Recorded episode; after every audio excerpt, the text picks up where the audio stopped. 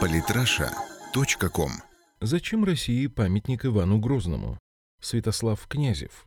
Местные власти Орловской области, да еще и с принципиального одобрения церкви, планируют установить памятник первому царю России Ивану Грозному, который, собственно, и основал «Орел». Эта идея вызвала бурное возмущение у местных либеральных активистов и всего российского креативного класса. Кто же выйдет победителем из этого спора и каковы могут быть его последствия для всего российского общества? Первый в России памятник царю Ивану IV должен был открыться 3 августа 2016 года. Об этом чуть ранее заявил губернатор Орловской области Вадим Потомский. Грозный основал 450 лет назад город Орел, очень красивый, великий город, город великих людей, великих писателей. Памятник будет стоять перед входом в театр юного зрителя. Место подобрали нормальное. Поддержал идею орловских властей и патриарх московский и всея Руси Кирилл, подчеркнувший, что он против канонизации Ивана Грозного и Петра I, но при этом считает их мощными государственниками. Тратить на установку памятника бюджетные деньги власти даже не планировали. Увековечить первого царя готовы за свой счет частные лица. От власти требовалось лишь согласование места, на котором должна стоять скульптура. И было выбрано место рядом с театром «Свободное пространство». Вопрос, казалось бы, был уже решен, но не все оказалось так просто. Войну Ивану Васильевичу объявили представители креативной тусовки из числа работников театра, а также либеральные активисты, в частности, из местного отделения партии «Яблоко». Причем у возражающих достаточно быстро нашлись единомышленники и среди столичной творческой публики. С критикой идеи выступила даже BBC.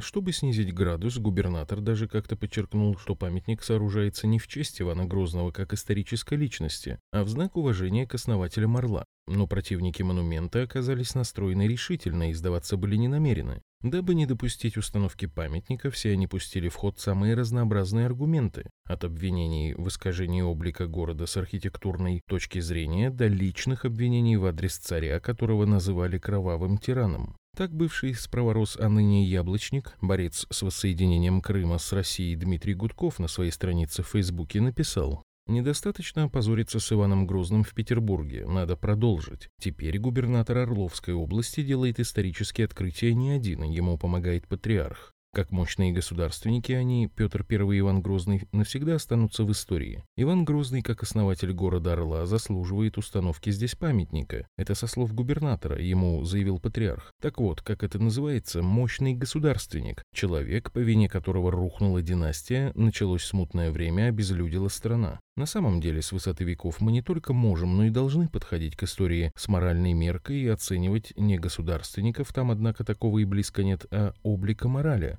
Убийство сына митрополита Кириллу на заметку «Кровавые реки» по всей стране, уничтожение местного самоуправления. Пост Гудкова интересен хотя бы тем, что в нем сведены воедино все основные обвинения в адрес первого российского царя. Может, он и вправду был чудовищем и злодеем, от которого дрожал весь мир, и поэтому памятника не заслуживает? Давайте разберемся. Самое главное обвинение в адрес Ивана Грозного, ставшее уже расхожим, причем не без помощи желтой прессы, заключается в организации ужасных массовых казней, унесших жизни сотен тысяч подданных. Обвинения по этому пункту обычно включают как репрессии по всей стране, так и новгородский погром. Опричнина, сопровождавшаяся масштабным террором и в Новгороде, и по всей Руси, действительно была частью государственной политики Ивана IV. Другое дело, что ее масштабы часто становятся инструментом манипуляции массовым сознанием. Даже несмотря на то, что количество казненных фиксировалось в документах, в частности для поминовения самим Иваном Грозным. Так вот, с 1564 по 1575 годы в Синодик было внесено 3300 человек, еще 1490 погибших упоминается в контексте новгородского погрома. Таким образом, подтвержденными мы можем считать данные лишь о 5000 казненных. Некоторые другие историки, ссылаясь на неточности в документах, аналитическим путем насчитывают около 10 тысяч жертв репрессий Ивана Грозного. Конечно, даже 5-10 тысяч убитых – запредельное количество, но оценивать данный факт вне контекста исторической ситуации нельзя. Иван IV не казнил людей только потому, что ему так захотелось. Времена во второй половине XVI века были, мягко говоря, неспокойные. Царь пережил ряд заговоров. Предположительно, его мать и первая жена были отравлены. Сам он, судя по всему, выжил после попытки отравления и стал после этого весьма подозрителен. Есть также данные, что завершил свой земной путь Иван Грозный опять-таки не без посторонней помощи. Более того, все православное общество в XVI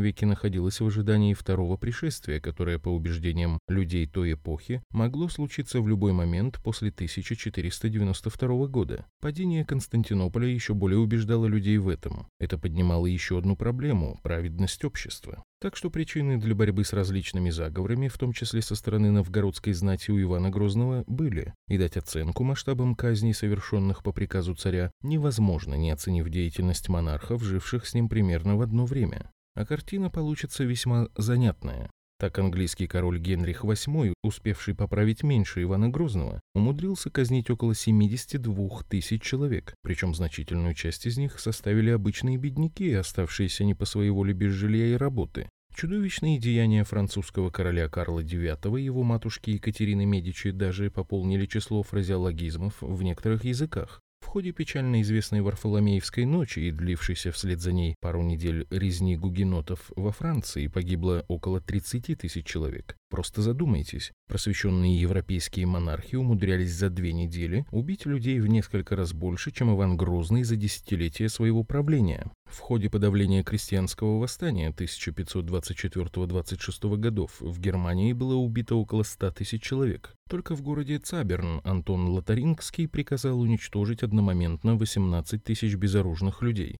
Многие тысячи, по некоторым данным до ста тысяч, человек казнил в Нидерландах герцог Альба. Сотни тысяч он попросту вынудил покинуть страну. И как на этом фоне выглядит Иван Грозный? Не таким уж и кровавым. При этом боролся Иван IV совсем не с местным самоуправлением, как рассказывает нам Дмитрий Гудков, а с феодальной вольницей, которая в обмен на возможность растянуть страну, как это уже было несколькими столетиями ранее, готова была сдать ее полякам и литовцам. Он прекрасно понимал, что движет феодалами, и поэтому для сохранения страны предпочел бить их по рукам. Не бил бы, и Россия до наших времен могла бы дойти совсем в другом состоянии, или вообще не дойти. К историческим мифам, кстати, периодически относят и такие факты, как убийство Иваном Грозным своего сына. Этот слух, по мнению многих историков, распространялся недоброжелателями царя из числа пропольских и пролитовских ренегатов. Более достоверные источники указывают на то, что царевич умер от тяжелой болезни. Стоит отметить, что Ивана Грозного, как и других исторических личностей, стоит оценивать по делам его. Да, причину можно отнести к его поражениям, но были и победы.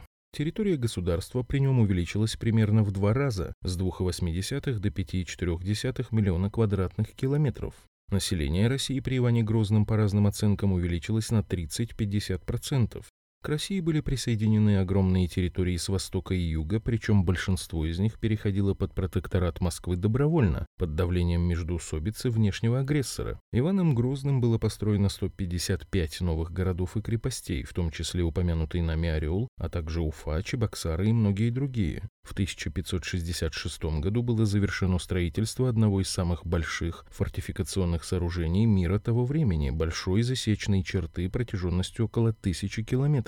Именно Иван Грозный фактически создал в России первую регулярную армию, стрелецкое войско. Военные реформы царя в целом были весьма прогрессивны. Иван IV многое сделал и для формирования на Дону и в Запорожье казачества, которое должно было прикрывать южные рубежи государства. Вопреки обвинениям либералов, в эпоху Ивана был проведен Земский собор, а вместе с ним создана система представительской демократии.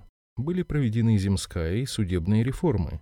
Иван Грозный создал на Руси книгопечатание и ввел системное школьное образование.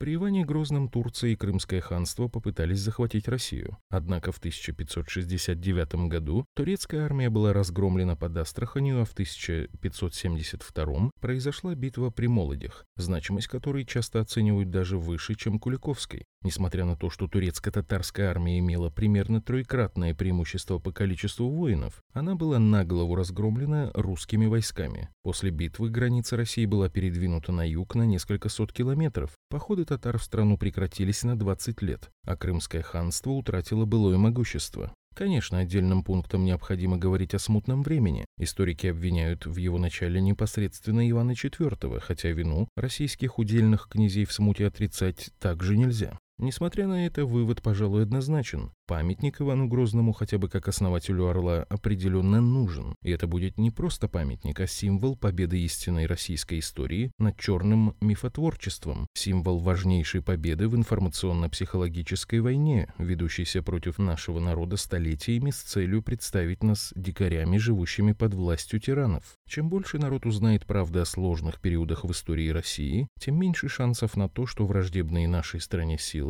смогут захватить контроль над сознанием людей и направить их по самоубийственному пути, как это было в 1991 году. Однако история с памятником пока не заканчивается. В конце концов, под давлением протестующих одним из лидеров, которых стал щеголяющий в стилизованной под американский флаг футболке дизайнер Виктор Панков, установку скульптуры решили пока перенести на сентябрь. Остается надеяться, что истинный здравый смысл преобладает. Подписывайтесь на наш канал в Телеграм. Самые интересные статьи о политике и не только. Читайте и слушайте каждый день на сайте polytrasha.com.